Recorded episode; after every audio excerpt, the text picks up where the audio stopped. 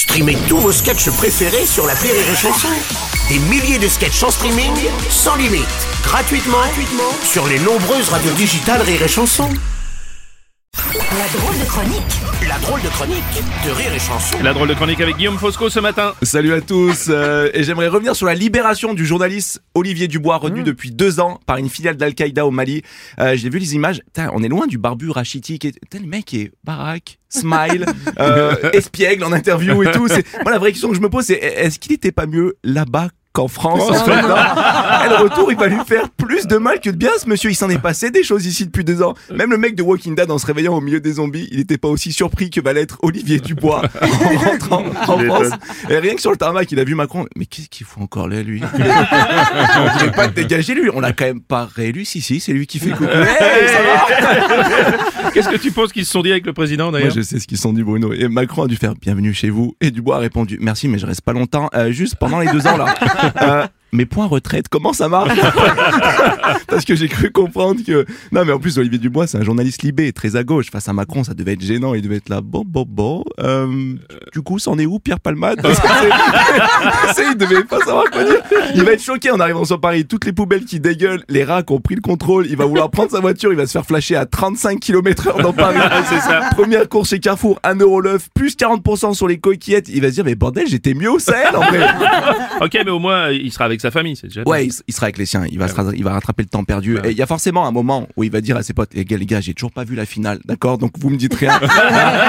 Moi, si je suis son pote, je le débriefe tout de suite. Mec, Bappé, il a mis un triplé en finale de Coupe du Monde. Non Ouais, mais finalement, c'est Messi qui a soulevé la Coupe du Monde. Mais avant ça, Messi, il avait signé au PSG. Mais arrête, dinguerie Mais même avec Messi, le seul trophée qu'ils ont gagné, c'était le trophée des champions. Non Ça serait fou comme débrief. Et plutôt au fait, et Elisabeth II, elle a fêté son jubilé de platine. Ah, elle est toujours là. Non, elle est morte trois mois après. Pour le coup, c'était un vrai jubilé. Euh, et, Lady, et Lady Di, elle est pas morte. En fait, c'est elle qui a repris le pouvoir. Mais non, arrête. Non, je déconne, Olivier, sois pas con non plus. Putain, je me disais aussi, PSG, trophée des champions, c'était trop gros. Euh, non, ça, par contre, sérieux, c'est, ça, c'est Bon, apparemment là-bas, ils auraient- il aurait demandé un exemplaire du Coran pour comprendre et dialoguer avec ses ravisseurs. Ouais, ouais, et il a même dit euh, qu'il avait pu débattre avec eux. Il a dit on n'était pas d'accord, il y avait des divergences, euh, mais jamais dans la violence. Euh, ils ont leur point de vue, on a le nôtre, mais on pouvait en parler. Euh, c'est moi ou Al-Qaïda, ils sont plus dans le dialogue que le gouvernement. Eh, le mec, il a décrit Al-Qaïda, j'avais envie de voter pour eux, je te jure. sais, Bon, et apparemment, il songerait à écrire un livre même. Ouais, j'ai j'ai pas trop sur quoi, parce qu'il il a déjà livré en interview euh, le détail de ses trois tentatives d'évasion, et elles sont nulles.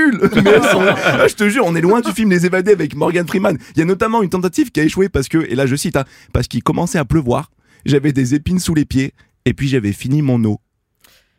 C'est pas une blague, pas, pas terrible. ouais. Deuxième tentative, je cite encore dans la nuit, j'enlève mes chaînes car il n'y avait pas d'écrou. je pars, je mets du temps à retrouver la route, il fait nuit, je prends peur, d'autant que je cite toujours, il y avait plein de branches. Eh mais c'est ça être otage d'Al-Qaïda, menotte paix verrouillée, t'as une gourde de bienvenue, on dirait un escape game bas de gamme, tu sais, où on t'aide à chaque étape, c'est détente. Il était à deux doigts de dire, bon, troisième tentative, je devais y aller, mais il y avait des frites à la cantine le lendemain. Et du coup, je pouvais pas, tu sais. Mais bref, blague à part.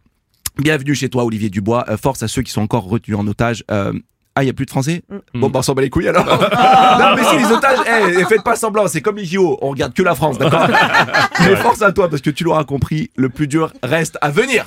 Bravo, la drôle de chronique de Guillaume Fosco.